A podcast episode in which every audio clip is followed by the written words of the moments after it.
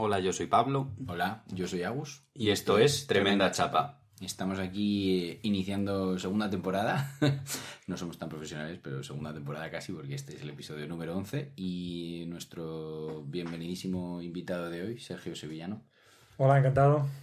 Bienvenido. Y bueno, un poco así de contexto, Sergio llega a nosotros a través de Alfonso Sanz, eh, amigo, hijo de amigo de, mis padres, pero bueno, así has llegado.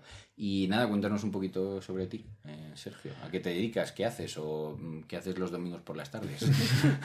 bueno, al menos entre semana me dedico a ser, eh, bueno, estoy haciendo un doctorado en física teórica eh, he estado estudiando toda mi carrera en Inglaterra y pues paso muy poco tiempo por aquí en España, así que muy bien poder venir a, a hablar un poco de, de, lo que yo hago. Pero yo creo que lo más curioso que tiene eh, que tengo yo es que no empecé a hacer física teórica porque me gustaran las ciencias, sino porque en realidad a mí lo que me gustaba era la filosofía. Interesante, interesante conexión. ¿Quieres contarnos ahora o quieres que entremos luego en...? Yo creo que con el tema vamos a entrar. Con el tema vamos a entrar en sí. ello. Vale, perfecto. Bueno, pues para quien nos esté oyendo, estamos grabando la primera parte. Dentro de una semana tendréis la segunda y de dos la tercera y podéis escucharle más. Y bueno, pues como es meta tradición ya, eh, el invitado empieza con el tema, así que nada, cuéntanos con qué vienes a darnos la chapa hoy, porque siendo físico teórico... Se viene, se viene buena turra.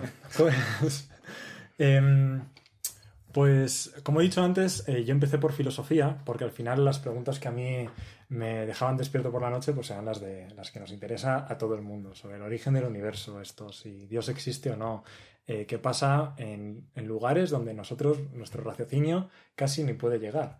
Y una de estas preguntas que más me captaron mi atención a la hora de descubrir, pues, qué era la física, es el tema del que vamos a hablar hoy, que es los viajes en el tiempo. Oh. sabía, sabía que te iba a gustar. Feliz cumpleaños.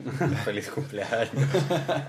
Así que, mm, bueno, ¿y por qué digo que, mm, que viene de la filosofía? Pues porque lo que espero yo de la conversación de hoy no es tanto resolveros la duda de si los viajes en el tiempo pueden pasar o no, es más, eh, al menos que sepáis cuál es el entendimiento actual dentro de la física teórica sobre los viajes en el tiempo. Uh -huh. Porque pasa esta cosa que es que muchas veces en la ciencia hay preguntas que no son buenas, hay preguntas que no se acoplan lo suficientemente bien a problemas o que, de, del mundo real. Entonces tú te preguntas una cosa y el universo te dice, lo siento, pero es que no te puedo responder nada porque esta pregunta te la has inventado, te la has sacado de la gorra. Pero, pues espero que al final de la conversación veamos que el universo sí que parece que puede llegar a decir algo sobre los viajes en el tiempo y en qué situación está nuestro conocimiento actualmente. Ojo, algo que no sea vaya pregunta de mierda. Exacto. Vale. Bueno, igual un poquito, igual un poquito, pero espero no ser muy pesimista con esto. eh, pero bueno, como ya sabéis, esta pregunta, vamos, es, viene desde el principio de, de, la existencia del ser humano casi, desde los griegos que ya se preguntaban por la naturaleza del propio tiempo. Ellos, por ejemplo, tenían dos dioses para describir el tiempo. Eh, uno era Cronos, que era como lo cronológico, de ahí viene la palabra, claro, eh, que pasa en el día a día, pues el calendario, las cosas, el tiempo como totalmente objetivo. Y luego estaba, creo que se llamaba Kairos, espero no cagarla, pero Kairos, que es el tiempo como más eh, personal, el que recordamos como el tiempo vivido. Pues cuando pasa algo bueno y las cosas pasan rápido, pues ese es el tiempo que, que tiene, pues tenían otro dios para este tiempo. Claro que eh, es muy interesante porque los griegos ya se darían cuenta que dentro del tiempo hay una relatividad. Dentro de si, si nosotros experimentamos el tiempo como algo divertido o como algo meramente casual. Uh -huh. eh, hablo de esto porque la palabra relatividad se va a repetir mucho durante la conversación de hoy y quiero que no se confunda con la que estoy diciendo ahora mismo de la relatividad. Eh, ¿Cómo podría, podrías volver a definirlo? ¿Qué, qué, qué re relatividad vamos a utilizar hoy? Esa la vamos a ver después, porque vamos a descubrir que el tiempo es, no es absoluto, el tiempo es algo relativo, uh -huh. pero no como lo entendían los eh, aristotélicos. Es decir, bueno, aristotélicos, que aristotélicos, no como lo describían los griegos. No sé si Aristóteles creía en los dioses o no. Uh -huh. Así que, pero para eso hay que empezar desde el principio, claro. Desde el inicio de la ciencia, Don Newton, Isaac Newton, que es esto, por supuesto, el padre de la ciencia, el mejor del mundo. Porque si ya vosotros os pregunto qué es el tiempo, ¿qué, qué pensaríais? Yo me gustaría primero que contestase a Gus, porque yo vengo también de cierto entorno científico, entonces igual mi respuesta, que no estoy asumiendo que vaya a ser correcta ni de cerca, pero igual mi acercamiento al tiempo es diferente. Entonces me interesa tu pregunta, tu respuesta, Agus. Eh, por el momento personal en el que estoy, para mí el tiempo es ahora. ¿No? Es como... O sea, el único tiempo que es relevante es el, el- el ahora mismo, ¿no? Los segundos, el que estás viviendo en este momento, ¿no? Ahí Mm. podrías... eh, el concepto este más de, de Cronos o de Kairos que planteabas tú, ¿no? De un tiempo más el pasado y, pres- y futuro, eh, para mí ahora mismo no es tan relevante, que entiendo que tiene una relevancia y son cosas importantes, ¿no? De dónde vienes, hacia dónde vas, qué quieres hacer con tu vida, qué has hecho con ella, eh, qué pasó en el mundo y, ahí si vamos a morir todos por el cambio climático o no, pues ese tipo de cosas, como que le veo, le veo la connotación, ¿no? Pero si a mí ahora, para mí ahora mismo la definición relevante de tiempo es ahora. Mm. El presente es, mm, es eso, ¿no? El resto de cosas, me gusta mucho la frase que se dice de eh, la gente que se dedica a vivir en el presente eh, acaba teniendo ansiedad y la gente que se acaba dedica a vivir en el pasado acaba en depresión, ¿no? Porque es un poco como ese, En el futuro, ¿no? eh, no, la depresión es eh, Digo, la, del la ansiedad pasado del futuro. y la ansiedad del futuro. Mm. Eso. Y eh, entonces, bueno, por eso para mí un poco ahora mismo es como en plan, ahora, ¿no? Es, Mm. es lo que existe, es lo que hay. Sí, y, bueno, claro. y está la famosa frase del maestro Uwei de Kung Fu Panda, que es eh, Yesterday is history, tomorrow it's a mystery, but today it's a gift. Y eh, that's why it's called the present, ¿no? Que sería como ayer era historia, mañana eh, es, Es un misterio. es un misterio, pero hoy es, eh, es, es un regalo porque es el presente, ¿no? Y, Mm. y esta es un poco mi respuesta del tiempo. Ahora, Pablo seguro que tiene algo muchísimo más. Yo en realidad tengo dos respuestas. También porque en los últimos años, entendiendo un poco que yo también vengo de un, de un entorno muy científico, entonces desde siempre mi percepción de las cosas ha ido muy influenciada por intentar tener esa percepción científica. Y en los últimos años he estado intentando poder percibir las cosas también de forma no científica, dejarme disfrutar las cosas que las puedo entender, pero también de forma científica intentando llegar a algo, pero también entendiendo eh, el contexto de la ciencia, que son en general, en mi entendimiento, modelos, que son en general eh, las mejores aproximaciones que podemos hacer, pero aproximaciones, no estás, no es un absoluto. Y valorar también la parte experiencial de, de la vida, del tiempo.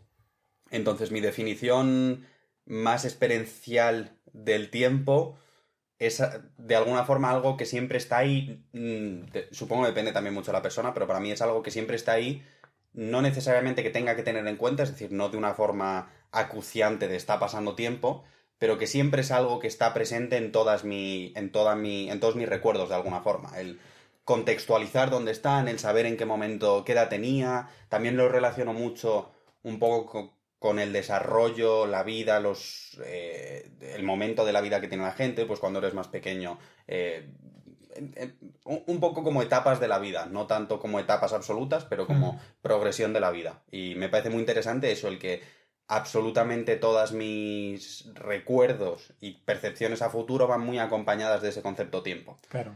Luego la parte más científica es un, pues, tenemos una definición específica del tiempo, el tiempo más pequeño eh, que conceptualizamos es lo que va, eh, lo que tarda en viajar la luz, la, la distancia de Planck, en plan de como eh, sí. está esa otra definición más científica de lo que es y además como me he metido en cosas, a ver, también es física, sí, eh, la parte eh, ingenieril es supuestamente esa física aplicada, eh, como que tengo mucha más percepción eh, de alguna forma de esa parte científica del tiempo, porque en, los- mm, en fotónica, que es lo que yo estudié de máster, pues empezamos a trabajar con cosas en femtosegundos, en Mm, claro. picosegundos, en plan, en, en unidades de tiempo muy pequeñas, pero que conceptualmente las tienes que crear ese concepto de unidades de tiempo tan pequeñas incluso para cosas con las que estamos trabajando y que vemos de alguna forma. Entonces ese, esa concepción más científica del tiempo también se ha expandido. Ya no solo son segundos o milisegundos que igual los puedes percibir directamente sino también la parte de existen cosas más pequeñas de tiempo que cuyo efecto podemos observar. Mm. Pues si os dais cuenta, las definiciones que habéis dado de tiempo, una, vamos, hay una parte que es eh, más filosófica, de cómo experimentamos nosotros el tiempo, qué sentimos que es el tiempo, y hay otra que es meramente pragmática, del tiempo, así es como medimos el segundo, así es como necesitamos categorizar el cambio de las cosas. Mm. Y esa es la, la manera en la que empezó pues la física un poco, pero claro, la física no se puede, no quiere hablar de cómo sentimos nosotros el, el tiempo, porque hay una cosa importante dentro de la ciencia que es que ya damos por hecho que nosotros somos parte del objeto de estudio. No hay nada que nos separe a nosotros de, pues yo que sé, de un planeta, cuando queremos estudiar el tiempo. No queremos saber cómo percibimos nosotros el tiempo. Lo que queremos saber es, pues eso, qué es el tiempo, cuál es la naturaleza del tiempo, de dónde viene, cómo podemos trabajar con él. Y claro, cuando Newton empezó, pues el, el tiempo se entendía como algo absoluto. ¿A qué me refiero con algo absoluto? Pues un poco como decías tú, que al final eh, nosotros queremos categorizar el cambio de las cosas y pues estaba Newton y decía, vale, pues ¿qué quiero hacer yo? Voy a tirar una piedra para arriba y quiero ver cuánto tarda en caer. Pues para saber cuánto tarda en caer, pues es importante saber el tiempo, claro. En dos segundos, ¿dónde va a estar? En tres segundos, ¿dónde? Voy a juntar, hacer una ecuación que me relacione la altura del objeto con en qué momento estamos, cuánto tiempo ha pasado desde, desde tal. Pero él en ningún momento dijo, ah, y el tiempo, claro, ¿qué es el tiempo? No, él daba por hecho, tenemos tiempo en, la, en, en, el sistema, también tenemos espacio, cuidado con eso, eso es importante. Damos por hecho que hay tanto espacio como tiempo, y vamos a ver, cuando yo tiro una piedra para arriba, ¿qué le pasa a la piedra? Teniendo en cuenta que se va a mover por el espacio y que se va a mover por el tiempo. Porque aquí viene la cosa. Años después, muchos años después, claro, la gente ya se empezó a dar cuenta de que el tiempo también se podía entender como una dimensión. De igual manera que yo digo estoy a tres metros de mi casa, también puedo decir estoy a cuatro años de cuando me saqué la carrera, por ejemplo. Es decir, también podemos utilizar el tiempo para medir una distancia, pero la distancia no va a ser espacial, va a ser una, una distancia temporal. Pero, bueno, y no es una distancia, por decirlo de una forma, o sea, por lo menos en el ejemplo que has puesto, estar a tres metros de tu casa es algo real y absoluto. Si tú no te mueves, estás a tres metros de tu casa. Hmm. Pero estar a cuatro años de algo, mmm, si sigues haciendo lo mismo, ¿no? Entiendo, o sea, no...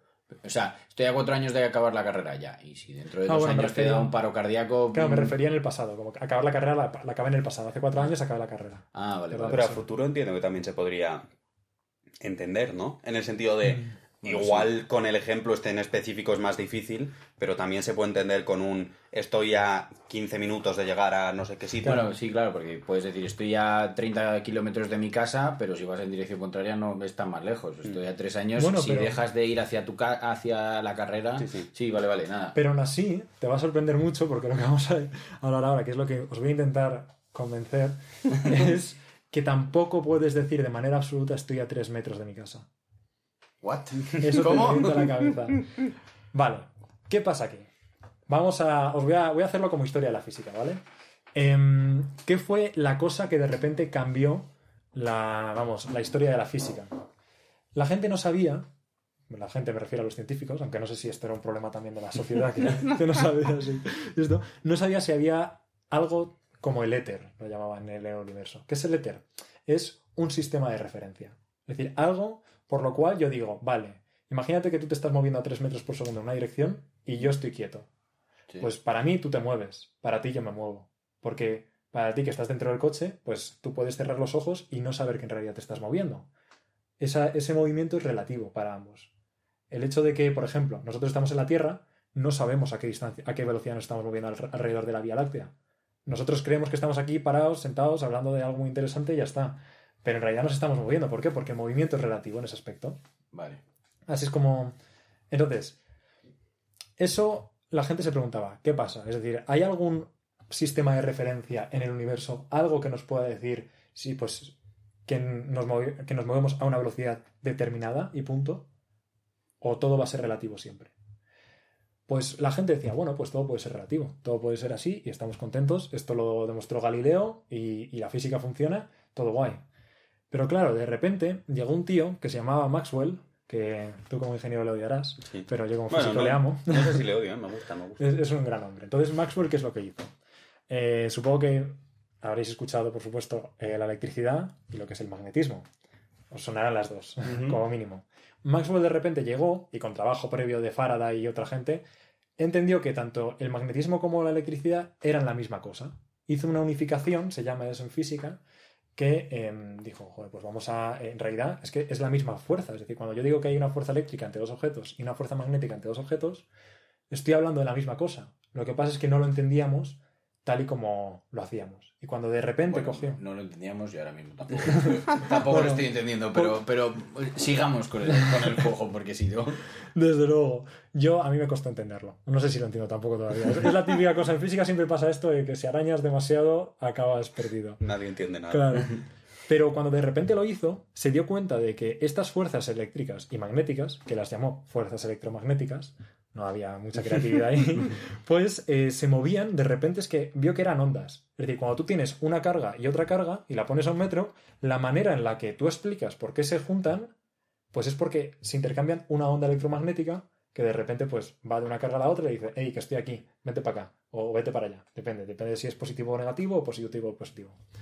Em, entonces dijo, vale, pues hay ondas. ¿Y cómo se mueven de rápido estas ondas?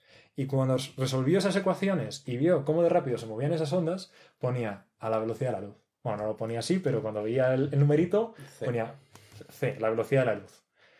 Y dices, joder, pues entonces ya está. Ya entendemos qué es la luz. La luz son ondas electromagnéticas. Hasta aquí todo bien, ¿no? Bueno, a ver, o sea. No tengo, que... tengo que aumentar ahora mismo en la cabeza, pero venga, vale, sí.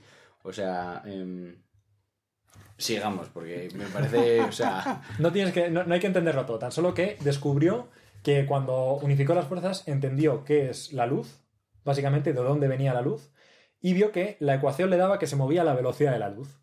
que las, los campos eh, magnéticos se Los mueven, electromagnéticos se mueven a la velocidad de la luz y dijo, pues si se mueve a la, a la velocidad de la luz, pero no los, no los imanes como tal, sino No. la onda de la onda que se transmiten, sí. Vale, vale, vale. Dijo, pues si se mueve a la velocidad de la luz esta onda, pues yo entiendo que será la luz. Es decir, tan solo hizo eso, dijo, pues yo supongo que esto será lo que nosotros llamamos luz de toda la vida. Porque, joder, pues lo parece totalmente. Claro, aquí hay un problema. Una ecuación le dijo, la onda se mueve a velocidad de la luz. Pero antes hemos estado hablando de relatividad. Es decir, una ecuación no te puede decir velocidad de la luz como, sí, se mueve a la velocidad de la luz. ¿Con respecto a qué? Ya. Eso es un gran problema. Esa es la cosa que les volvió a, a los científicos. Y de ahí vino la conversación del éter.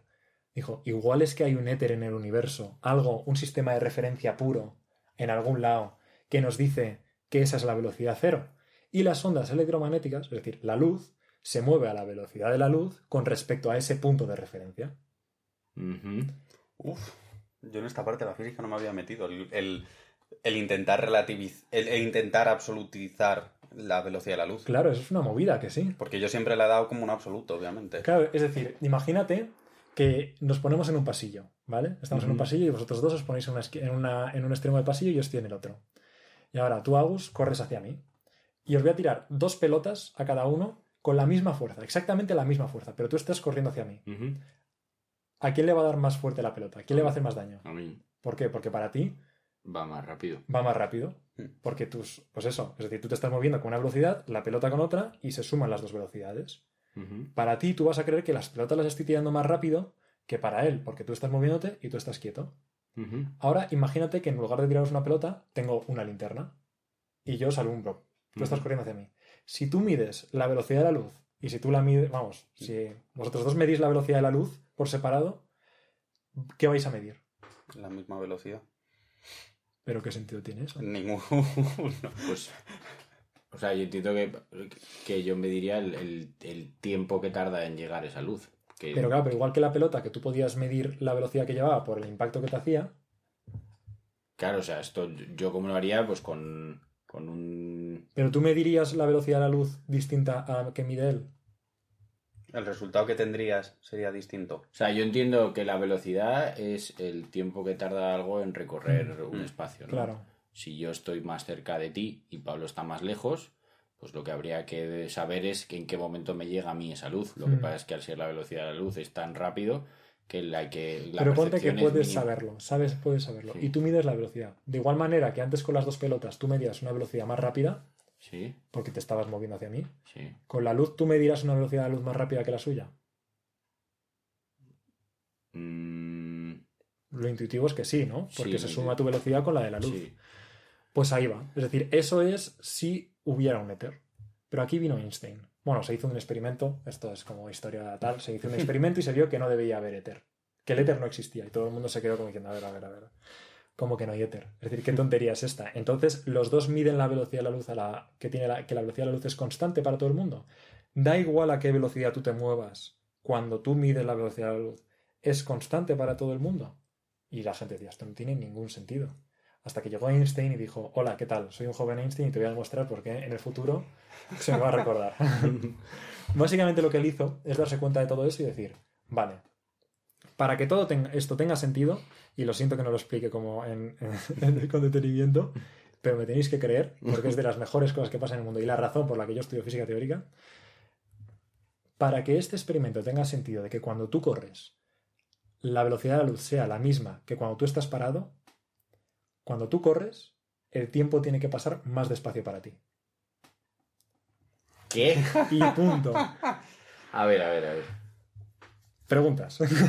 O sea, sí, pero vamos por partes. Primero sí, lo de la luz, porque si la luz mm, va a la misma distancia, o sea, va, eh, va a la misma velocidad, si ambas pelotas están lanzadas con la misma velocidad y suponemos que no hay una deceleración por aire, Claro, etcétera, sí, etcétera, o sea, 100%. lo, lo hacemos en el espacio, la, también las dos pelotas van a la misma velocidad. Claro, pero tú te estás moviendo, van a la misma velocidad para mí, por ejemplo, porque la he tirado Sí. yo. Pero tú te estás moviendo hacia mí. Claro, pero... el- Cuando tú la recibes, vas a creer que la pelota va más rápido de lo que debería. De igual manera que. Sí, pero porque hay un impacto. Claro, justo, esperamos el impacto.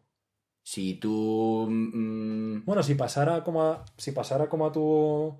Pues eh, cerca de ti, también podría. Tú, tú vas a pensar que estás quieto. Aunque corras hacia mí, ponte en un coche, por ejemplo.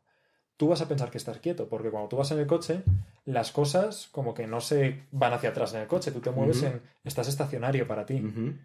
En ese sentido lo digo, como que si de repente pues un mosquito choca contra tu ventana del coche, el- es el mosquito el que choca contra tu ventana del coche, no eres tú el que choca contra el mosquito. Para mí eso es más fácil de entender en el, conce- en el concepto más grande de la Tierra. Nosotros medimos el coche va a 90 kilómetros por hora sin tener en cuenta la velocidad de la Tierra. Es decir, realmente el coche va a la Claro. hostia de velocidad otra vez respecto a otro punto de referencia. Vale. Es decir, la velocidad a la que la pelota va, si te tomamos a ti como punto de referencia, es más rápido que la velocidad a la que la pelota va si me tomamos a mí como punto de referencia. ¿Tiene sentido? Es decir, Pero no, no es que la pelota vaya más rápido, es que yo la percibo más claro, rápido. exacto. Pero Vale. tú no deberías de saber, es decir, imagínate que tú no sabes si alguien, es decir, igual que la Tierra, no sabemos a qué velocidad nos movemos, porque todo es relativo. Es decir, el movimiento es relativo, entonces no sabemos a qué velocidad nos, movi- nos movemos. igual no te estás moviendo, entre comillas, igual tú no te estás moviendo y se está moviendo la pelota más rápido. Para, para él, las dos pelotas van a la misma velocidad, pero para ti y para mí, si nos utilizamos como punto de referencia fijo, la, tu pelota, la pelota que te da a ti va más rápido que la que me da a mí. Sí, pero la realidad no es esa. Pero La es que tampoco es.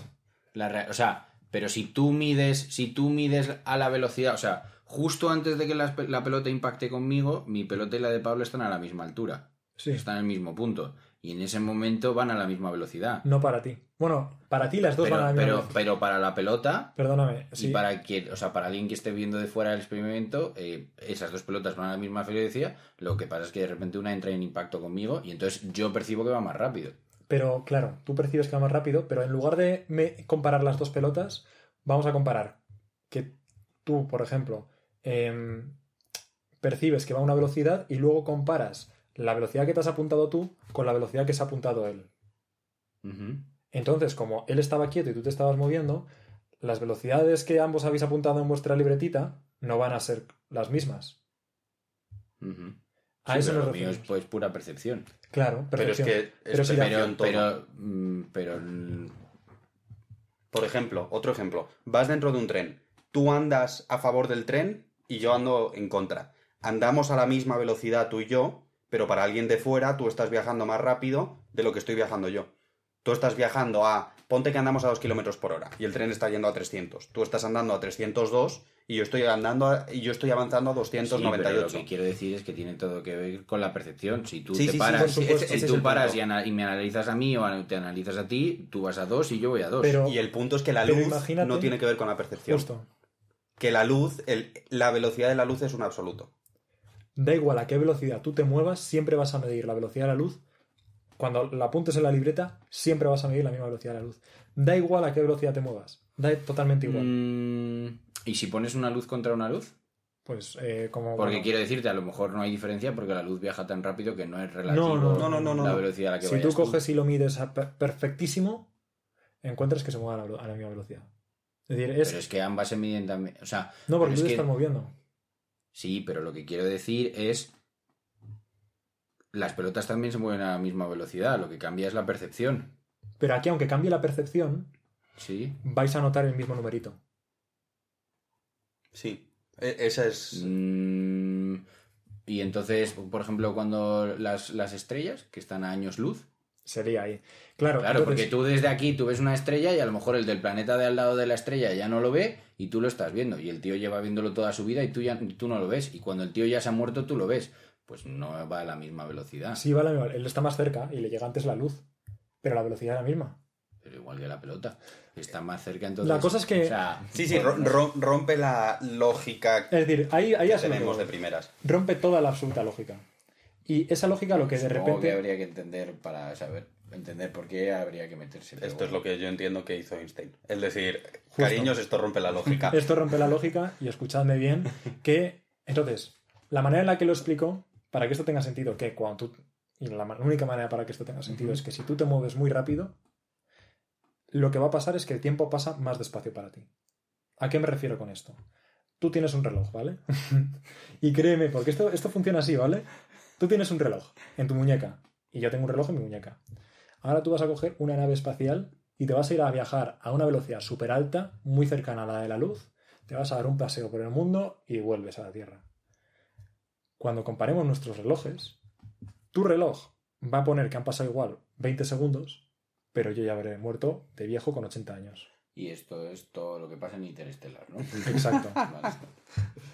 Bueno, vamos a, vamos a aceptarlo como concepto porque no, tampoco lo entiendo y no, no podemos estar dos horas eh, Mm. intentando entenderlo. Bueno, y entonces la conclusión es que que la conclusión yo diría que es que ahora mismo nosotros tenemos un entendimiento del tiempo que, em, pues, a esto es lo que decía antes de la relatividad. El tiempo ya no es algo absoluto, el tiempo es algo relativo, pero no es algo relativo como nos decía antes los griegos, es algo relativo de verdad.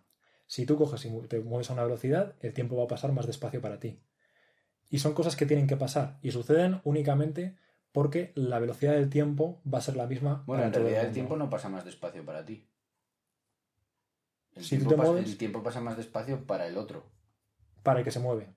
No, o sea, porque el- para él el tiempo no cambia. Bueno, para, pero es relativo. Sí, pero lo que quiero decir es que para mí siguen pasando, para mí son 20 minutos y esos 20 minutos son los mismos 20 minutos de toda mi vida. Y para mí Lo los que- 80 minutos de mi vida, los 80 años de mi vida, También son los 80 años. Claro, o sea, que lo que en realidad lo que pasa es que lo- yo no voy más lento, sino que respecto a mí tú vas más rápido. Claro, el tiempo relativo. O sea, el que- tiempo es relativo. Pero el tiempo es relativo en física. Que, que ya no es un absoluto. Ahora bien, aquí viene como el último, y aquí lo dejamos. No, yo tengo preguntas, yo tengo. Bueno, si nosotros cogemos y de repente lo que te dice la relatividad, esto se llama relatividad especial de Einstein, y te dice que cuanto más rápido te muevas, más despacio pasa el tiempo. ¿Cómo va esa relación? Es decir, si yo me muevo el doble de rápido pasa la mitad del tiempo, no va así del todo. Lo que te dice Einstein es que cada, cada- tú no te vas a ser, nunca vas a ser capaz de moverte a la velocidad de la luz. Es imposible. Necesitas energía infinita para ponerte a moverte a la velocidad de la luz.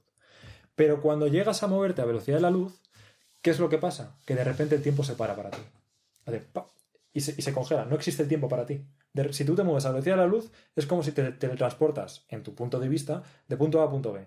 Igual la, la gente, por supuesto, va a verte moverte, porque pues desde fuera te estás moviendo. Pero como para ti el tiempo se ralentiza muchísimo, va a ser como el tiempo no, no existe. Ahora bien, ¿qué pasa si tú en la ecuación coges y dices, voy a meterle un poco más de velocidad? Es decir, es una ecuación, yo le puedo meter la velocidad que quiera. Y dices, venga, va, vamos a meterle ahí bien de, bien de velocidad. Lo que acabas encontrando es que te mueves hacia atrás en el tiempo. Porque de igual manera que como que se reduce, pasas el cero, vas de 1 a 0 y vas hacia atrás.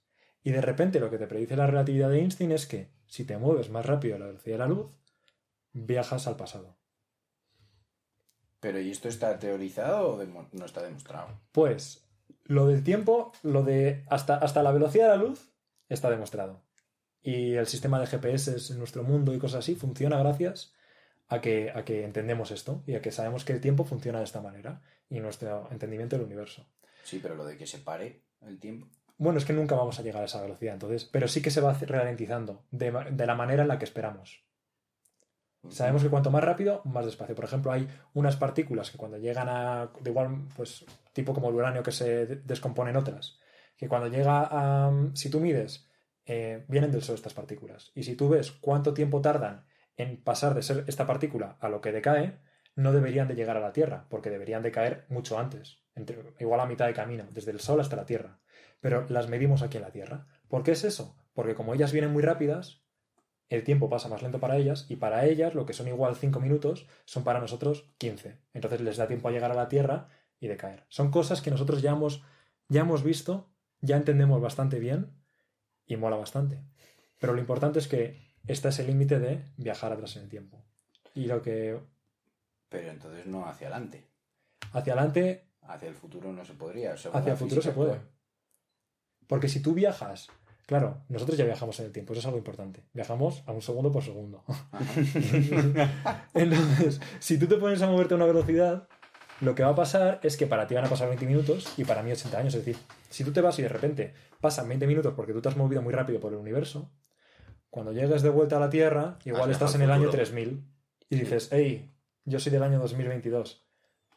Y estarás en una Tierra del año 3000 porque aquí O han pasado un montón de años. Cuanto más te acerques a la velocidad de la luz, puedes viajar al futuro. Claro, Y si- cuanto Y si te más te, pasas- pases de la velocidad de la luz, puedes viajar al pasado. Claro, porque tu tiempo se ralentiza. Se ralentiza. Entonces, para ti han pasado 20 minutos, mientras que para la Tierra han pasado 50.000 años.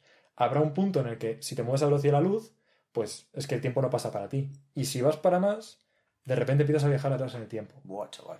¿Pero qué quiere decir esto? Cada- hay partículas y cosas así que eh, cuando. mm, que de repente tú haces un cálculo y te da que una partícula se mueve más rápido que la velocidad de la luz. Lamentablemente, y lo siento mucho por esto, siempre que encontramos un resultado en la teoría de Einstein que dice que hay viajes en el tiempo al pasado, damos por hecho que el resultado es, es falso, que es una tontería. Que estamos extendiendo la teoría a un lugar donde la teoría no te lo permite. Estás de repente como... Es decir, e- es una prueba de que ¿Cómo, ¿Cómo explicas otra vez? pues si tú de repente tienes una teoría, y eso, y metes un, imagínate que tienes un, creo un universo teórico, ¿vale? Con las partículas que hay en ese universo, las cosas que suceden y tal. Y encuentro que hay una partícula que se mueve más rápido que la velocidad de la luz. A estas partículas se le llaman, em, de hecho se llaman, bueno, ahora no me va a salir, pero bueno, no pasa nada, se les llama de un tipo. Creo que fantasmas, pero no, no estoy seguro. La cosa es que estas partículas se mueven muy, muy rápido y, em, y deberían viajar atrás en el tiempo. Si encontramos que un universo está lleno de ese tipo de partículas, o hay al menos una partícula que haga eso, damos por hecho que ese universo no puede existir. Que, no, que, es que hemos, le hemos cagado en los cálculos, que nos hemos inventado algo que, la propia teoría no soporta. Es decir, las, teorías son como tienen sus paredes y es como aquí puedes trabajar con nosotras y esto es una aproximación para este, esta ventana del universo. Y cuando encontramos en los resultados que podemos viajar hacia- hacia atrás en el tiempo, es una prueba de que igual nos hemos salido de esas paredes, de esa ventana del universo y nos está diciendo, amigo. Es decir, la aproximación no, no es para lo que el cálculo que estás intentando hacer. Así que, Pero igual que llega Einstein y te dice, oye, mira, que la luz no es la, la luz es relativa, no, el tiempo es relativo. No, la luz. El tiempo. El tiempo, es el tiempo. relativo. eh, a lo mejor puede llegar alguien y decirte, oye, pero es que la luz no es lo más rápido que hay. ¿No? parece que no, porque es que de repente te encuentras que por la teoría de Einstein, igual llega alguien y lo formaliza, ¿eh? y la ciencia estaría abierta a que eso pasara. Pero parece que parece que no, porque todo funciona demasiado bien de momento. Y, y sería como tendrías que explicar tantas cosas si eso pudiera pasar, pero mm, pero es que el problema principal es que rompes la causalidad.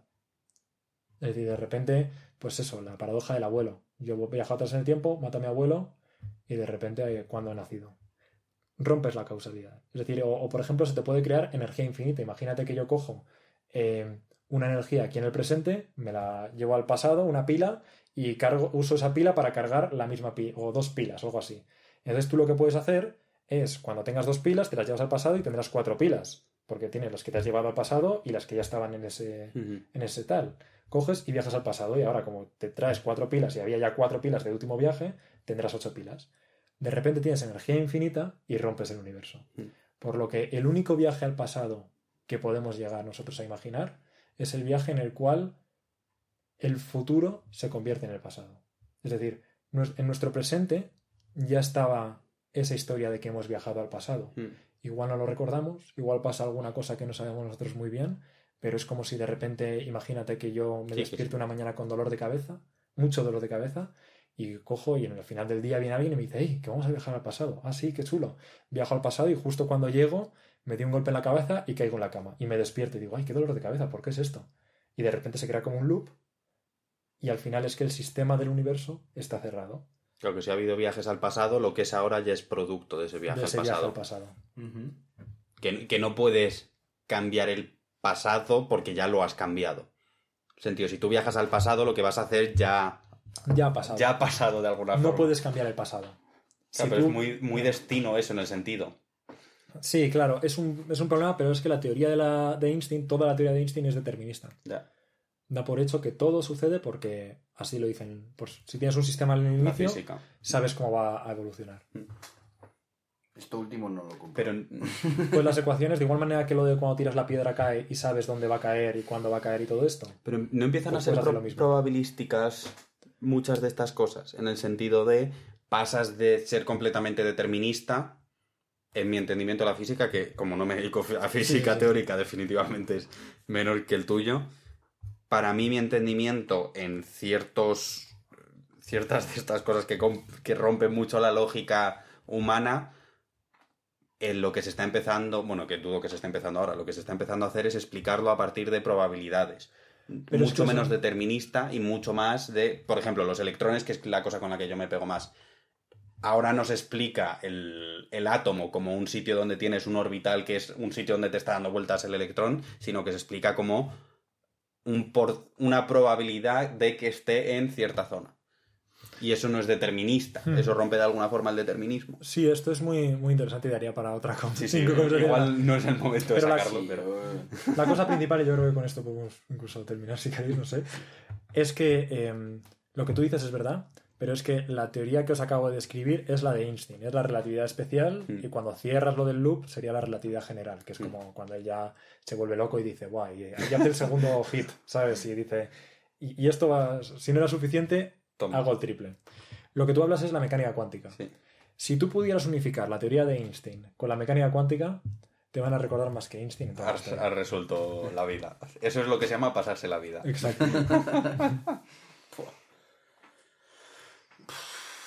Madre A mí me gusta mucho este episodio. Sí, yo, yo la verdad que venía, venía pensando en plan, bueno, vamos a hablar de los viajes en el tiempo y me estaba acordando de un cómico que me hace mucha gracia, que él estudió filosofía y el examen de- del curso era eh, en, en relativo a viajar en el tiempo, ¿qué harías si pudieses viajar en el tiempo a la habitación de Hitler de pequeño? ¿no? Y entonces él planteaba que, o sea, a mí me gusta mucho, luego por lo visto suspendió, ¿no? El, el- el- el examen, pero me gustaba mucho porque lo que él planteaba es que, pues tú te ibas a levantar, te levantabas ese día, viajabas en el tiempo, te ibas a casa de Hitler de bebé, matabas a Hitler y volvías. Y a la mañana siguiente te levantabas y entonces el nuevo número uno de los asesinos era mm, Stalin. Y entonces tú viajabas en el tiempo y te ibas a casa de Stalin. Y entonces llegaba un momento en el que Te matabas a matabas tanta gente que un día viajabas en el tiempo, ibas a una, a una casa, era, había una cuna de un bebé y de repente decías, hostia, si estoy en mi habitación. Y entonces como que... no Ah, sé. qué gracia, qué Pero bueno. claro, yo creía que íbamos a ir mucho más por ahí.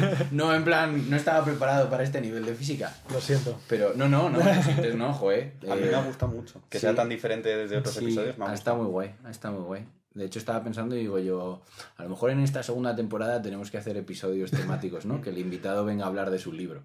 Un poco. Eh, Así que, pues oficialmente, tremenda chapa. Espera, espera. A mí... Ah. hay- Es suficiente. No, pero hay una persona que hace divulgación científica y que es... De lo poco que sé yo de esto, he aprendido bastante esta persona, que es Quantum Fracture, que Mm. supongo que hay bastante gente grande, sí. que le conoce y que obviamente al hacer divulgación no puedes explicar todo en absoluto, pero que a mí me parece que es un punto suficientemente introductorio en cómo lo explica como para pegarse con un montón de estos temas. Sí. Habla también de otros muchos temas, pero que introduce muy bien muchos de estos temas y que recomiendo a la gente ver. 100%, sí. Ese, lo hemos visto todos los de física. Sí. Pues nada, lo dejaremos en la descripción del episodio. Dejaremos ahí el Instagram o el YouTube o no Mm. sé, o la web. No sé qué tiene este Sí. YouTube. Supongo que tiene de todo. Sí. Mm. Pues dejaremos algo de este señor para que lo encontréis. Y eh, pues oficialmente Tremenda tremenda, chapa. chapa. Tremenda chapa, Tremenda Sergio. chapa. Em, gracias por venir vosotros, a darnos claro. la chapa. Y para quien nos esté oyendo, pues nos vemos la semana que viene con Sergio Sevillano. Besitos. Adiós.